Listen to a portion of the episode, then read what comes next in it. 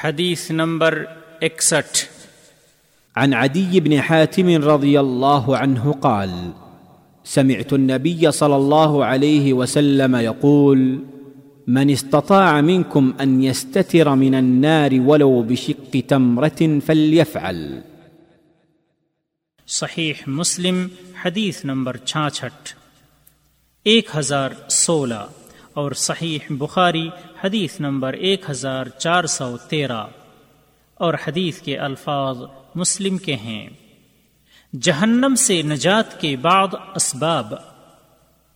عدی بن حاتم رضی اللہ تعالی عنہ کہتے ہیں، میں نے نبی صلی اللہ علیہ وسلم کو فرماتے ہوئے سنا، تم میں سے جو شخص اس بات کی طاقت رکھتا ہو کہ جہنم سے آڑ کر لے اگرچہ کھجور کے ایک ٹکڑے سے ہی صحیح تو وہ کر لے۔ فوائد نمبر ایک، اس حدیث میں صدقہ و خیرات کرنے کی ترغیب ہے۔ تھوڑا سمجھ کر نہ دینے سے باز نہیں رہنا چاہیے، کیونکہ اس اس کا تھوڑا بھی جہنم سے نجات کا سبب ہے۔ نمبر دو اتق النار، جہنم سے بچو کا معنی ہے۔ اپنے اور جہنم کے درمیان بچاؤ کا راستہ بناؤ یعنی صدقہ دے کر آڑ اور پردہ قائم کرو۔ اگر معمولی چیز جیسے کھجور کا ٹکڑا بھی صدقہ میں دے کر بچنا ہو، پھر بھی وہ مفید ہے۔ کیونکہ اس سے ایک چھوٹے بچے کی جان تو بچائی جا سکتی ہے، لہذا اسے کمتر نہ سمجھیں۔ اور جہنم سے بچانا یہ گناہ ختم کرنے کی طرف اشارہ ہے۔ نمبر دو۔ نمبر تین۔ اس حدیث میں دیگر کھانے پینے کی چیزوں کو چھوڑ کر خاص طور سے کھجور کا ذکر ہوا۔ یہ اس وجہ سے کہ اہل حجاز کا اصل کھانا کھجور ہی تھی۔ نمبر چار۔ جنت میں داخلے اور جہنم سے نجات کے بہت سے اسباب ہیں۔ انہیں میں سے لوگوں کی ضرورتیں پوری کرنا اور انہیں صدقات و خیرات سے نوازنا ہے۔ اگرچہ وہ معمولی ہو، یہ لوگوں پر اللہ کا فضل ہے، لیکن اس پر بھی بہت سے لوگ اللہ کا شکر ادا نہیں کرتے۔ راوی کا تعارف، آپ کی کنیت ابو طریف یا ابو وحیب ہے اور آپ کا نام و نصب عدی بن حاتم بن عبداللہ الطائی ہے۔ آپ امیر اور دانش مند و شریف و سخی صحابہ میں سے تھے۔ اپنے قبیل طے کے اسلام اور جاہلیت دونوں دور میں سردار تھے۔ آپ نہایت شریف، مشفق اور بے باک خطیب تھے۔ آپ صلی اللہ علیہ وسلم کی آرزو تھی کہ وہ مشرف ب اسلام ہو کر آپ کا تعاون کریں۔ عدی رضی اللہ تعالی عنہ سن سات ہجری میں رسول اللہ صلی اللہ علیہ وسلم کے پاس شان نبوت کے انکشاف کے لیے آئے۔ ان کی نیت میں اسلام قبول کرنا تھا۔ جب آپ مدینہ پہنچے اور مسجد نبوی میں آپ کی ملاقات رسول اللہ صلی اللہ علیہ وسلم سے ہوئی تو یہ محسوس کیا کہ یہ نبی اپنی بادشاہت اور لیڈری کی طرف دعوت نہیں دے رہا ہے تو انہیں یہ اندازہ ہو گیا کہ اس رسول کے بادشاہ بننے یا لیڈر بننے کی کوئی کوشش نہیں ہے۔ اس کے بعد اللہ کے رسول صلی اللہ علیہ وسلم انہیں لے کر اپنے گھر چلے گئے اور وہاں ان کی تکریم، خاطر و توادع اور اسلام کی دعوت دی۔ وہیں یہ وہیں یہ بلا تاخیر اسلام قبول فرما لیے اور ان کا اسلام بھی کیا خوبصورت ہوا۔ لوگوں کے اسلام سے مرتد ہونے کے ایام میں آپ نے بڑا جلیل القدر موقف اور عظیم کارنامہ انجام دیا، کیونکہ خود بھی اسلام پر ثابت قدم رہے اور اپنی قوم کو بھی ثابت قدم رکھا۔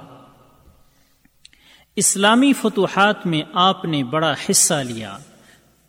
فتح عراق، مدائن اور قادسیہ میں حاضر رہے اور اس کے علاوہ کئی معرکوں میں بھی شریک رہے۔ عمر رضی اللہ تعالی عنہ نے آپ کی تعریف ان الفاظ میں کی ہے۔ عن عدي بن حاتم رضي الله عنه قال أتيت عمر رضي الله عنه في وفد، فجعل يدعو رجلا رجلا يسميهم فقلت أما تعرفني يا أمير المؤمنين قال بلى أسلمت إذا كفروا وأقبلت إذا أدبروا ووفيت إذا غدروا ووفيت إذ غدروا وعرفت إذ أنكروا فقال فلا أبالي إذن صحیح بخاری حدیث نمبر چار ہزار تین سو چورانوے۔ عدی رضی اللہ تعالی عنہ فرماتے ہیں کہ میں ایک وفد لے کر عمر رضی اللہ عنہ کی خدمت میں حاضر ہوا۔ تو آپ ایک ایک آدمی کو اس کا نام لے کر پکارتے تھے۔ تو میں نے عرض کیا، اے امیر المؤمنین، کیا آپ مجھے پہچانتے ہیں؟ تو انہوں نے جواب دیا ہاں کیوں نہیں؟ جب لوگوں نے کفر کیا تو آپ نے اسلام قبول کیا۔ جب لوگ پیٹ پھیرے تو آپ رو برو ہوئے۔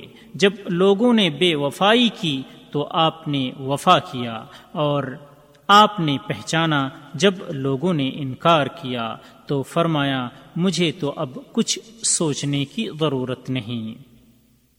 وروي أيضا عن عدي بن حاتم رضي الله عنه قال أتيت عمر بن الخطاب رضي الله عنه فقال إن أول صدقة